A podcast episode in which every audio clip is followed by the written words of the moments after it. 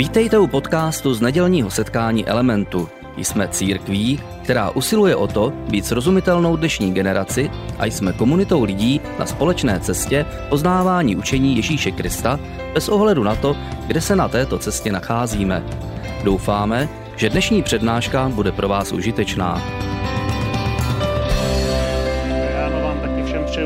Přeju a děti odchází na svůj program a my dneska se tady pustíme do poslední části seriálu, který jak už Dita na začátku říkala, jsme nazvali Dobrý Bůh a podtitul té série, předvelikonoční série, která nás vede k Velikonocům, které slavíme příští týden. Mimochodem, Velikonoce jsou největší křesťanský svátek, mnohem větší než Vánoce. A křesťané po celém světě celou historii 2000 let Velikonoce slaví jako ten nejdůležitější křesťanský svátek a je to pro nás vždycky velká čest, když můžeme slavit společně Velikonoce. A v této sérii ten potitul je, co máme na mysli, když mluvíme o boží dobrotě. A je to téma, které je poměrně těžké, protože když mluvíme o boží dobrotě, nebo když zpíváme, že Bůh je dobrý, nebo když řekneme, že Bůh je dobrý, tak zároveň všichni víme, že věci kolem nás nejsou jenom dobré, že se nám nedějí jenom dobré věci, že život kolem nás dokáže být velice zlý a krutý a že nám se můžou dít velice zlé a kruté věci a stačí se podívat okolo sebe. Pokud zrovna vám se daří dobře, tak se stačí podívat okolo sebe a vidíte, že život může velice, velice zlý. A takže tahle ta série je důležitá, abychom si ukázali, co to znamená, když mluvíme, že Bůh je dobrý ve světě, který je velice zlý. Co to vlastně znamená, že Bůh je dobrý. A v této sérii se snažím říct tři takové důležité myšlenky. A má to tři díly, tři důležité myšlenky. Snažím se říct, že za prvé, že boží dobrota je lepší než férovost, protože je štědrá. A my chceme eh, často a přistupujeme často k životu tak, že život je prostě fair, nebo že by měl být fair. A my jsme si v tom prvním díle před dvěmi týdny říkali, že boží dobrota není férová. Protože kdyby byla férová, tak nedostaneme ani zdaleka to, co si myslíme, že bychom dostat měli, nebo že bychom dostat chtěli.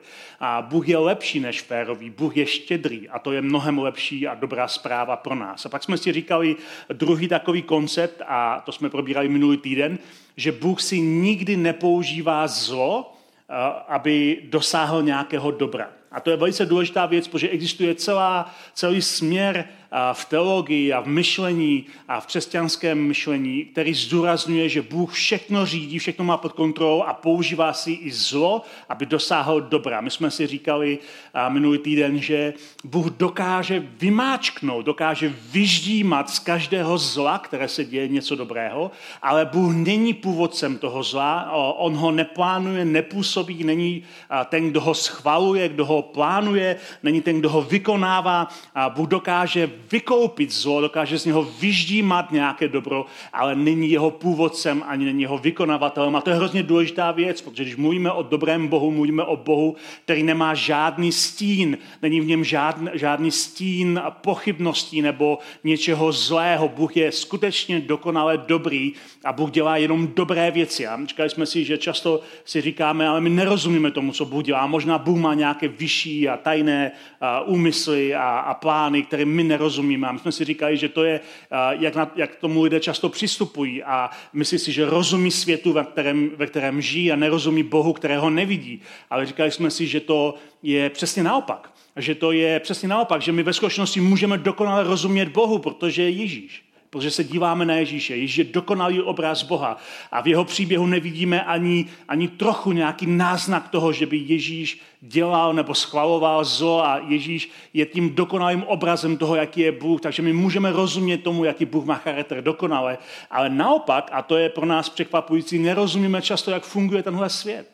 Nerozumíme, co se děje všechno v zákulisí tohle světa, jak rozhodnutí svobodných bytostí na tomhle světě ovlivňují náš život. Nechápeme všechny souvislosti v pozadí a nás to mate, protože, protože svět vidíme, myslíme si, že mu rozumíme, ale ve skutečnosti mu rozumíme velice, velice málo. A dneska v tom třetím díle, který je před námi, budu mluvit o tom, že je to boží dobrota, co nás skutečně proměňuje. To jsou tři důležité myšlenky celé té série a dneska budu mluvit o tom, že boží dobrota je to, co nás skutečně proměňuje a že nás neproměňuje nic jiného tak, jako boží dobrota. Možná začnu takovým trošku zvláštním příkladem. Já patřím mezi lidi, kteří se zajímají o svět okolo sebe, hrozně mě zajímá historie, baví mě i současnost a díky tomu taky zajímám o politiku, jak někteří z vás ví, protože se o tom, o tom bavím nebo diskutuju třeba na sociálních sítích. Takže mnozí z vás víte, že se zajímám o svět okolo sebe. A jistě si pamatuje většina z vás taky na události v Americe před 21 lety, 11. září 2001, teroristé udeřili v Americe na na nějaké ty budovy zabili spoustu lidí a tehdy začala to, čemu se říká válka proti teroru. A američané vlastně okamžitě začali bojovat proti teroristům z al qaidi kteří způsobili ty útoky a začali je honit všude po světě a zavírat je. A jeden z důvodů, proč je honili a zavírali, nebylo to, že je chtěli potrestat, ale jeden z důvodů bylo to, že se velice báli, že ve skutečnosti jsou na řadě další útoky, které, které budou následovat po těchto těch útocích 11. září a chtěli, chtěli zjistit informace, které by zabránily těm dalším útokům. A možná si to pamatujete, možná ne, ale skutečně ty první týdny po 11. září to vypadalo velice reálně, že existuje celá plejáda dalších útoků, které se valí na Ameriku. Možná si pamatujete, že jenom pár dnů potom, co se odehrávaly tu události 11. září, tak začali chodit poslancům americkým obálky s antraxem, s jedem, které měli otrávit. Pak možná si pamatujete na toho člověka, kterého chytli v letadle do Ameriky, kdy se snažil zapálit bombu, kterou měl schovanou ve svém podpadku, své boty. Od té doby se pak v Americe museli sundávat boty, když jste procházeli skenerem na letišti. Spoustu těch věcí, pak různé lahvičky jako s výbušninama, proto se snížilo množství parfémů, které můžete sebou tahat do letadla. Zkrátka dobře byla celá řada různých dalších a dalších útoků, mnohé z nich se nepovedly, které ale jim dávali ten pocit, že je, že je před nimi další velký útok. A takže začali chytat ty teroristy, začali je zavírat a začali zavírat nejenom ty teroristy, ale každého, kdo vypadal, že je terorista. Začali ty lidi zavírat, začali je a, a, s těma a, šipovat a cestovat po celém světě a začali je vyslýchat s cílem zjistit informace. A protože ti lidé někdy žádné informace neměli, někdy měli a nechtěli říct, tak je začali a, často mučit. A, a začali je mučit, aby je zlomili a dostali z nich ty informace, aby vyzradili informace o těch příštích útocích. Začal je mučit a když se to pak provalilo, že byli ti zajatci mučení, tak Amerika ztratila hodně ze své morální autority, a oni používali různé typy mučení, jako nechválně prosují waterboarding, kde vám navodí stav, kde se topíte. Snaží se prostě ty lidi zlomit. A ti lidé, mnozí z nich začali skutečně vyprávět spoustu informací, které, které měly ochránit tu zemi. A Problém je, že se později, když na to pak eh, Senát americký díval zpětně, tak zjistil, že mnoho těch informací bylo naprosto vymyšlených. Že ve skutečnosti to mučení moc nefungovalo. Že člověk, když je mučený tímhle způsobem, jakým byli ti zajáci mučení, tak řekl cokoliv, vymyslel si jakoukoliv informací jenom proto, aby to mučení skončilo. Takže spousta těch lidí říkalo, cokoliv ti vyšetřovatelé chtěli slyšet, aby zastavili tom mučení. A nakonec se prokázalo, že spousta těch informací byla naprosto bezcenných, že ne, neukazovala vůbec na nic reálného.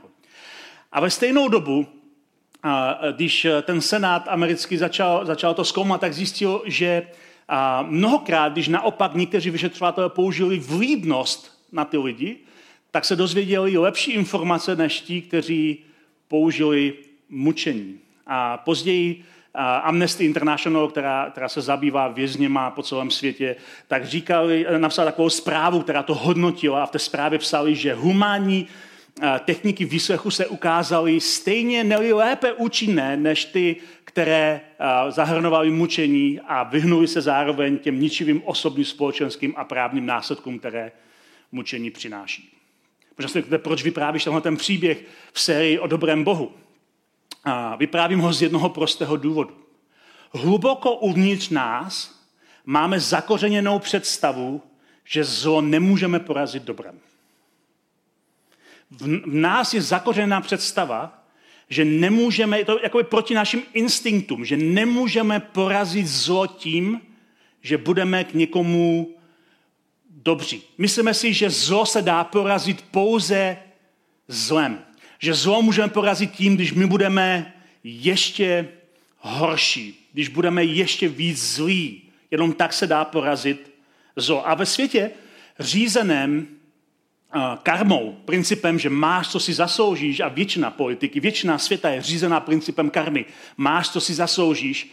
Máme spoustu příkladů, kdy to tak doopravdy funguje.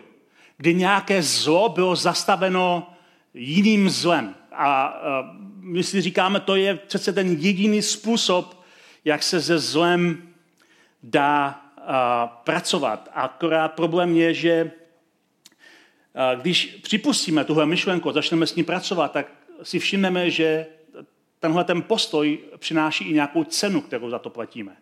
Kdykoliv začneme, začneme používat zlo, abychom porazili jiné zlo, tak než se nadějeme, tak nás to zlo začne zapouštět kořeny. Platíme za to cenu. A výsledkem je, že začne hrubnout náš vlastní charakter. Začne hrubnout naše hodnoty, začne, hrubne, začne hrubnout naše chování protože je to přirozená reakce na zlo, které vidíme. A jak někdo jednou řekl, stáváme se monstry, abychom zvítězili nad monstry. Protože bojujeme s monstry, tak někdy se sami stáváme monstry. A je to jedna z modlitev, kterou bychom se měli, když pracujeme se zlem, vždycky modlit. Bože, dej nám milost, ať se nestaneme monstry, když bojujeme s monstry. Ale tohle se často stává, že lidé, když bojují s monstry, tak se, tak se v nich probudí jejich vlastní monstrum. Jsme tady mnohokrát v parlamentu říkali, že věříme, že každý člověk, každý člověk bez výjimky, věřící, nevěřící, každý člověk bez výjimky, má kapacitu pro dobro i kapacitu pro zlo, že hranice mezi dobrem a zlem prochází lidským srdcem. Máme kapacitu pro dobro, protože Bůh nás stvořil jako dobré a máme kapacitu pro zlo, protože hřích nás zapustil kořeny. Ty, ty, ta kapacita je v nás a když bojujeme s monstry, často dáváme velký, velký, velký prostor ve svém životě naší kapacitě pro zlo.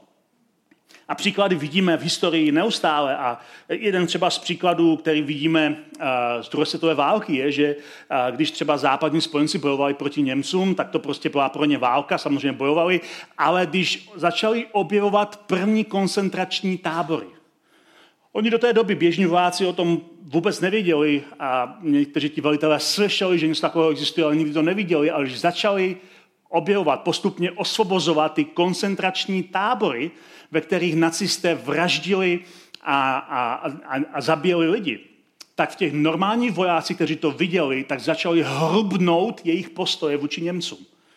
Začali být méně milosrdní, brali méně Němců do, zaj, do zajetí, více je zabíjeli, více se jim odpláceli, protože to, co viděli v nich zhrublo, natolik, že se že nedokázali to jen tak přejít. A to je přirozená lidská reakce, protože uh, to, co viděli, bylo strašné.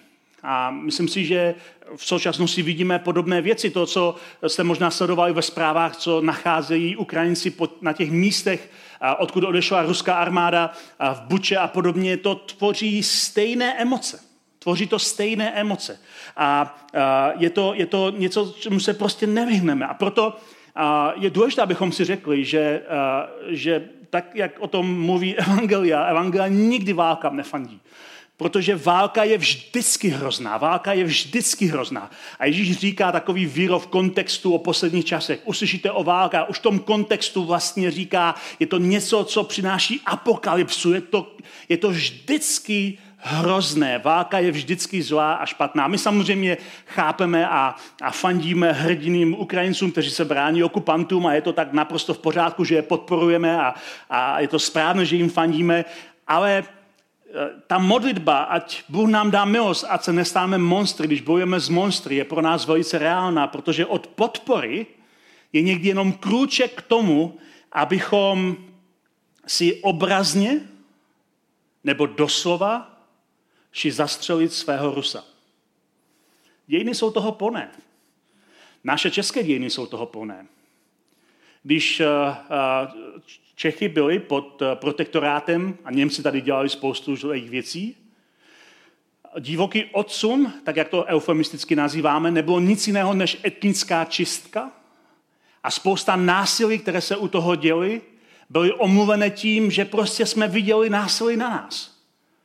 Zabijeme si svého Němce, protože se chceme pomstit, protože ze zlem nemůžeme bojovat jinak než ještě větším zlem. Je to náš instinkt, tak nás tomu vede náš lidský instinkt. A někdy přisuzujeme zlu tuhle tu nutnou roli, že zlo má tuhle tu nutnou roli, že potřebujeme zlo využít, abychom dosáhli něčeho dobrého.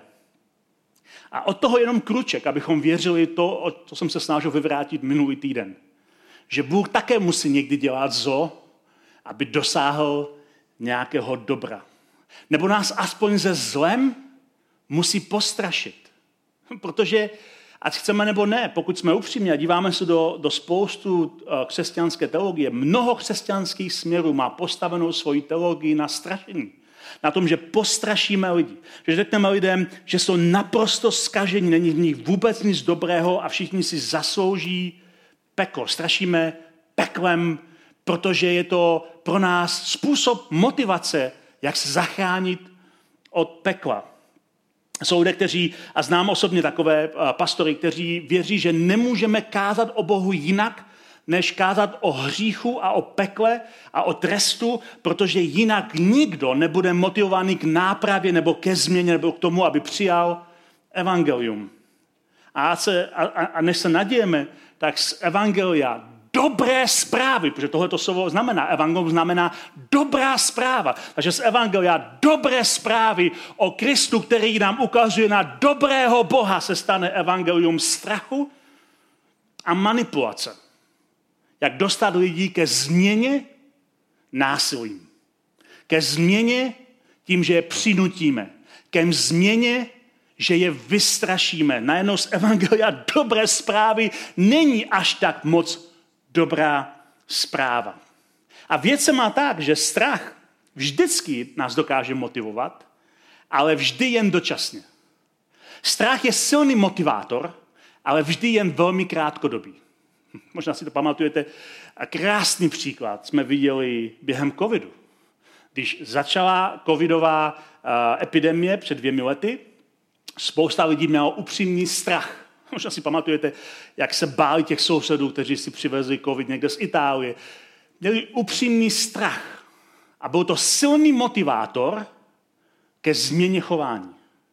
Ale jakmile pominul ten největší strach, jakmile si člověk zvykl, tak ta motivace okamžitě byla spláchnutá. Protože strach je vždycky velmi krátkodobý motivátor. Pokud chceme, aby něco jsme dělali dlouhodobě jinak, abychom se změnili dlouhodobě, abychom zažili opravdovou vnitřní proměnu, tak vždycky tam musí být pozitivní motivace, ne negativní. Musí tam být láska, ne strach. Protože láska a strach spolu nespolupracují.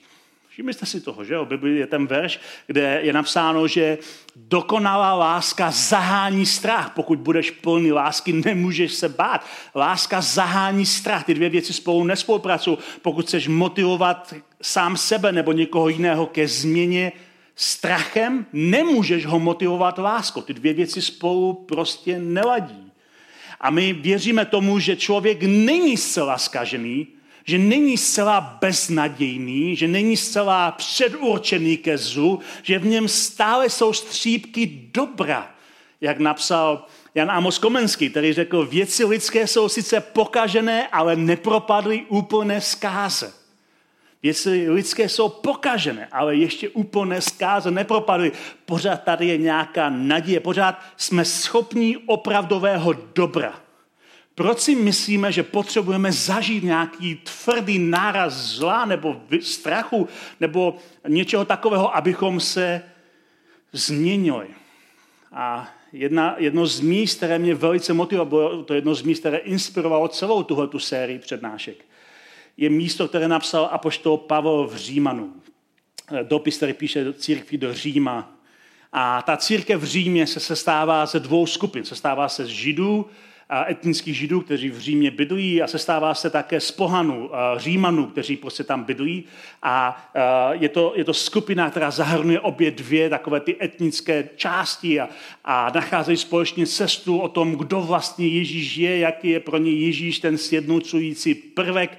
A v těch Římanům Pavel tam píše spoustu různých věcí, je to taková velice bohatá kniha, ale je tam jedno místo, které inspiroval tuhle sérii, kde on říká, nebo snad podceňuješ bohatství jeho laskavosti, schovývavosti a trpělivosti? Nechápeš, že tě boží dobrota vede k pokání? To je důležitá věta. On tady neříká, že nás k pokání vede poznání našeho hříchu. On tady neříká, že nás k pokání vede poznání boží svatosti. On tady neříká, že nás k pokání vede strach z trestu. On tady říká, že to, jak nás Bůh vede k pokání, je jeho dobrota. Že jeho dobrota nás vede k pokání. A opravdová změna v našem životě nastává, když zakusíme Boží dobrotu. Když zakusíme, že Bůh je skutečně dobrý.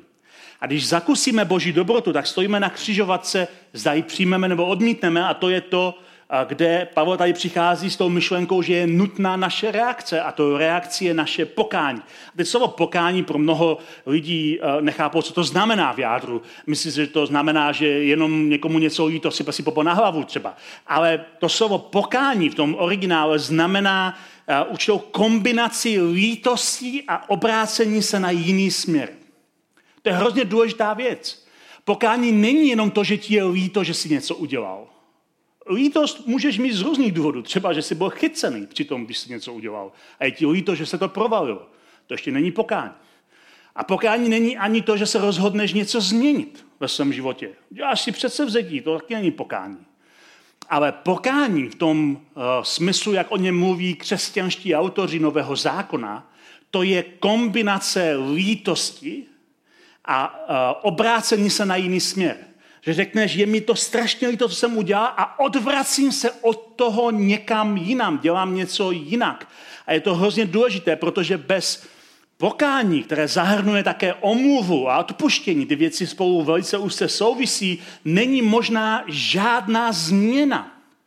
My o tom s Ditou toho vyučujeme před, páry, které připravujeme na předmanželském poradenství ke svatbě. Říkáme jim, uh, jedna z nejdůležitějších věcí v manželství je odpuštění a, a potřebuje se naučit omlouvat a pokání, přiznání viny je strašně důležitá vlastnost pro každý vztah. A teď v posledních týdnech se vyrojila spousta článků, které říkají, jestli prostě jsou národy, které se můžou změnit nebo jsou předurčeny k tomu, aby dělali vždycky zlo a každá ta strana má kus pravdy. Ale důležité je, že žádný národ se nikdy k lepšímu nemůže změnit, pokud nepřipustí svoji vinu. To je strašně důležitá věc. Důvod, proč Německo po první světové válce připravilo druhou světovou válku, je, že tam nebylo žádné pokání. Důvod, proč Německo po druhé světové válce se změnilo, bylo, že tam pro, proběhla celospolečenská změna přiznání viny. Byli autoři jako Karl Jasper, který napsal hned v roce 46 knížku Otázka viny, kde řešili otázku, nakolik každý Němec má svůj podíl viny, každý jiný samozřejmě, na tom, co se stalo. A přiznání viny, to, že říkáme, já jsem v něčem selhal, odpust mi, je důležitý prostředek pro změnu, pro uzdravení, pro opravdové, opravdovou proměnu. A pokud to nenastane, tak tvrdost našeho srdce a odmítání pokání hromadí hněv. Hromadí hněv, je to zvláštní, ale když odmítáme, a to se stalo tomu Německu po první světové válce, když odmítáme pokání, tak se v nás hromadí hněv a hromadí se také boží hněv, protože Bůh nemá rád zlo. Já jsem to mluvil tady minulý týden. Bůh nenávidí zlo a jednoho dne Bůh veškeré zlo zničí. Bůh veškeré zlo zničí. A proto Pavel píše o, o pár veršů později, pokračuje v té pasáži a říká, soužení a úzkost čeká duší každého člověka, který koná zlo, předně Žida, ale i řeka, to píše těm dvěma skupinám, které jsou v té církvi. Každého dokoná dobro předně Žida i řeka, pak čeká sáva, čest a pokoj, Bůh totiž nestraní nikomu. A jinými slovy tady Pavel říká, když někdo dělá zlo, to zlo ho vždycky nakonec dožene. Neunikne plodům zla, které zasevá. Bůh neignoruje zlo.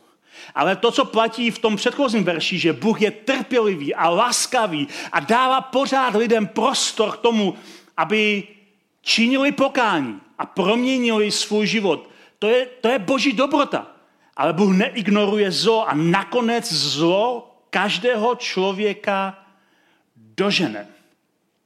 Ale z křesťanského pohledu ten jediný způsob, ten jediný způsob, jak můžeme prožít hlubokou vnitřní proměnu, je, že se setkáme s Bohem. Ne, neexistuje žádný jiný způsob.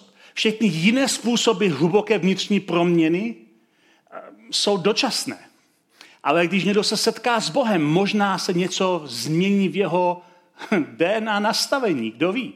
Možná se změní něco, jak ten člověk vůbec funguje. A v Bibli najdeme krásný takový obraz, takový příklad, kdy někdo se setká s Bohem a ta blízkost ho promění a tím člověkem, o kterém chci říct jakoby příklad, je Mojžíš. A Mojžíš to je taková známá postava v Bibli ve starém zákoně.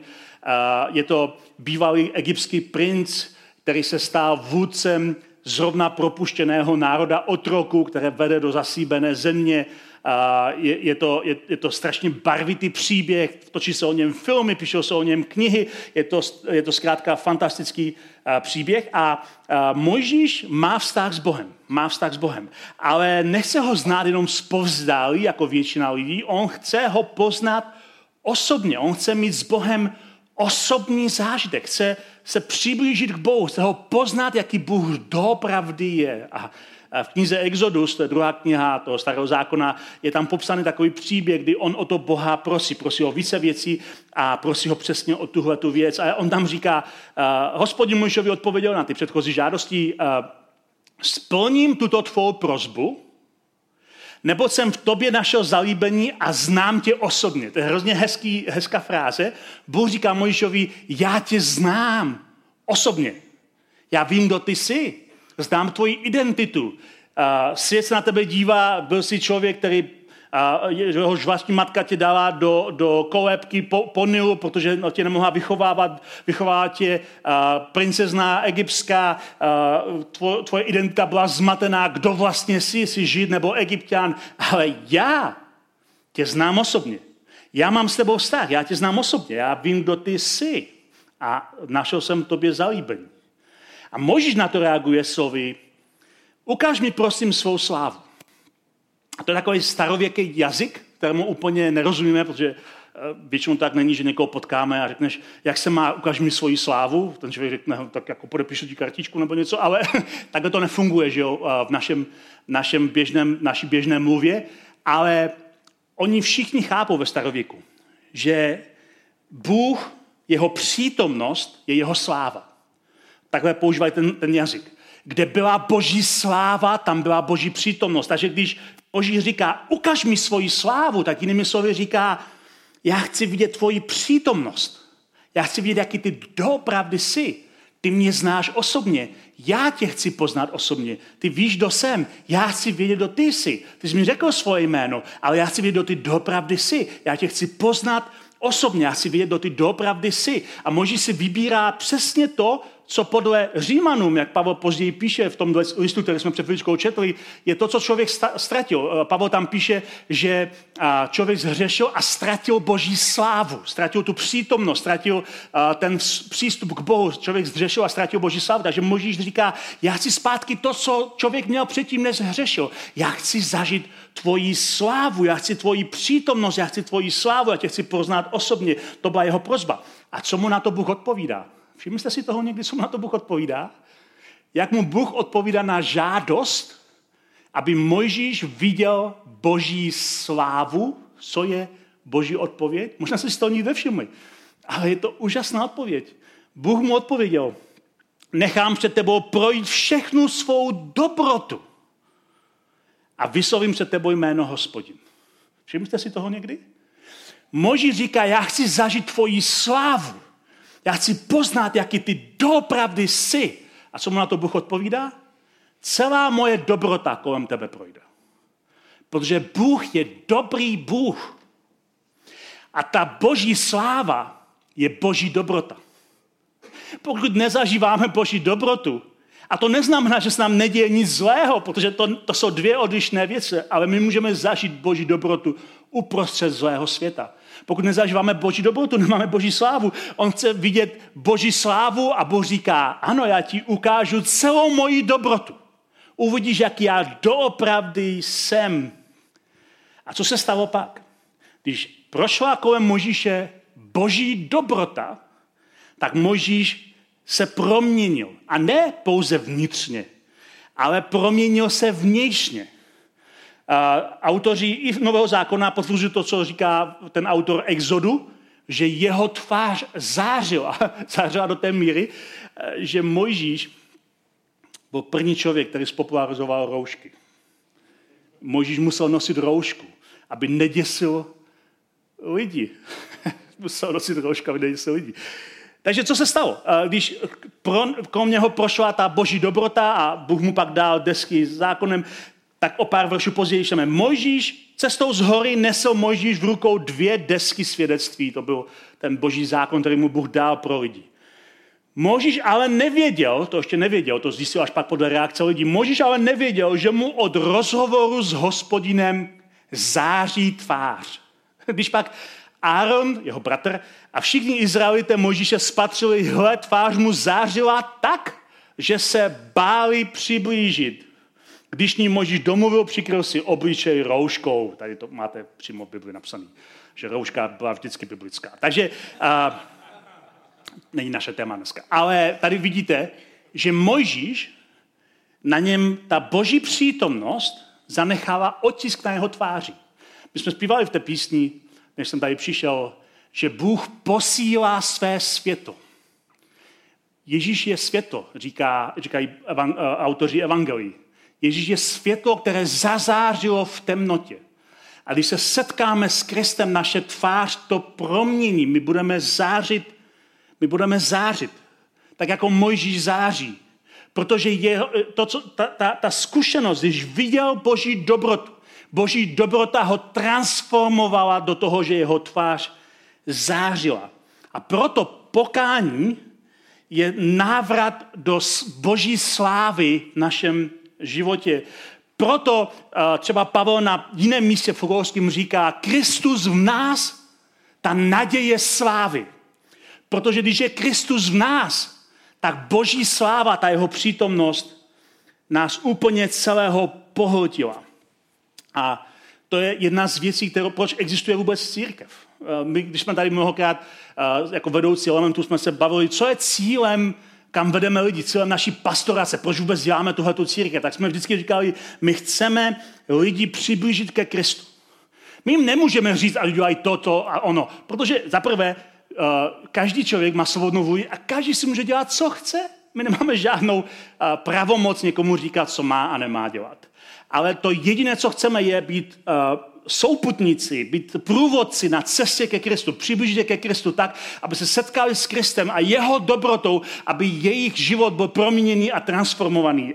A, Petr, Ježíšův, Ježíšův blízký učedník a blízký přítel, to později napsal ve svém dopise do církve, ve svém dopise do církve napsal, když přicházíte k němu, mluví o Kristu, a v tom kontextu, přicházíte k němu živému kameni, zavrženému lidmi, ale vyvolenému a vzácnému před Bohem, sami se stáváte živými kameny ve stavbě duchovního chrámu. Tady vlastně říká jinými slovy, když se přibližujeme ke Kristu, tak se stáváme podobným, jako je On. Jeho dobrota nás proměňuje. Jeho dobrota transformuje náš život. Jeho dobrota nás proměňuje. A právě proto, že jeho dobrota nás proměňuje, tak jsme jeho spolupracovníci v konání dobra. Právě proto, že jeho blízkost nás proměňuje, tak nemůžeme umdlevat v konání dobra. Právě proto, že jeho blízkost nás transformuje a proměňuje, tak musíme mít odpor ke zlu. Pavel to v Římanům, zase se vracíme zpátky k Římanům, říká na dalších místech, říká, mějte odpor ke zlu, mějte odpor ke zlu. Bůh nenávidí zlo, měj odpor ke zlu, stejně jako Bůh má odpor ke zlu. Tíhněte k dobru. A o pár veršů později říká, dobrořečte těm, kdo vás pronásledují, nezlořečte, ale dobrořečte, protože očividně ta pronásledovaná církev má momenty, kdy jako dobrořečí těm, kteří je, eh, kdy těm, kteří je pronásledují, protože to je lidská reakce. Pavel říká, ne, ne, tíhněte k dobrému a dobrořečte, nezlořečte. A pak říká znovu o pár veršů později, nenech se přemáhat zlem, ale přemáhej zlo dobrem. To je tak kontraintuitivní naší lidské zkušenosti, že to dokáže změnit celý svět. Že to dokáže změnit náš život. Proto věříme v Krista. Protože boží blízkost skrze Krista nás proměňuje. A proto věříme v Krista, protože když přišel Ježíš, dal dobrotě tvář. Když vidíme Krista, vidíme Boží slávu. Vidíme, jaký Bůh doopravdy je. V Ježíši se dobrota stělesnila. Stala se měřitelnou. Můžeme ji okusit a zjistit, že Bůh je skutečně dobrý. My jsme rozpolceni. Na jedné straně říkáme, prostě zlo se nedá porazit dobrem. Na druhé straně toužíme po slávě, kterou jsme ztratili a která symbolizuje boží přítomnost. A v Kristu se dostáváme do momentu, kdy Ježíš říká, ani já se nespokojím se zlem. A jak jsem o tom mluvil minulý týden, já ho absorbuju do sebe, já ho zničím. Jsem teď trpělivý, ale zlo každého jednoho dne dožene. Ale ty, ty se vyjde na jinou cestu kam tě moje, moje dobrota dovede. Tě dovede k pokání, ke změně. Protože opravdová proměna je, když vidíš moji tvář. To je důvod, proč mluvíme o dobrém Bohu. A to je důvod, přátelé, proč příští týden budeme slavit Velikonoce. Pane Ježíši, já ti děkuji za to, že dneska jsme mohli mluvit o tvé dobrotě. A já ti děkuji za to, že když mluvíme o tvé dobrotě, Mluvíme o tobě, který jsi přišel a ukázal nám na boží slávu, na sobě. Tvoje sláva se stělestila, stělestila v tobě. A my si připomínáme tebe jako ne někoho, kdo byl příkladem, kdo žil a zemřel, ale jako někoho, kdo stál z mrtvých a proto slavíme Velikonoce příští týden a budeme slavit, že tvoje dobrota může být i v našem životě, protože se přibližujeme k tobě, který jsi živým kamenem a my se chceme stávat živými kameny, aby nám to dalo skutečnou proměnu skrze pokání do našeho života. A já ti děkuji za tvoji dobrotu, za to, že jsi k nám trpělivý a laskavý a že k nám nejsi férový. A že i v momentech, kdy si to vůbec nezasloužíme a kdy si zasloužíme tvrdý trest, tak nám dáváš stále svoji schovývavost a laskavost. Abychom mohli zakusit tvoji dobrotu a mohli se rozhodnout pokání, změnit svůj směr. Já ti za to děkuju a se za to modlím, aby každý z nás byl schopný tuhle věc udělat. Amen.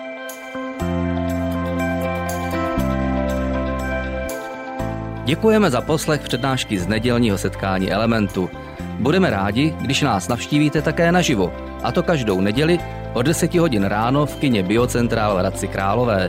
Být na místě přináší větší zážitek, výbornou hudbu a přátelskou atmosféru. Více informací o našich aktivitách najdete na webu element.cx nebo na Facebooku Element Hradec. Těšíme se na vás.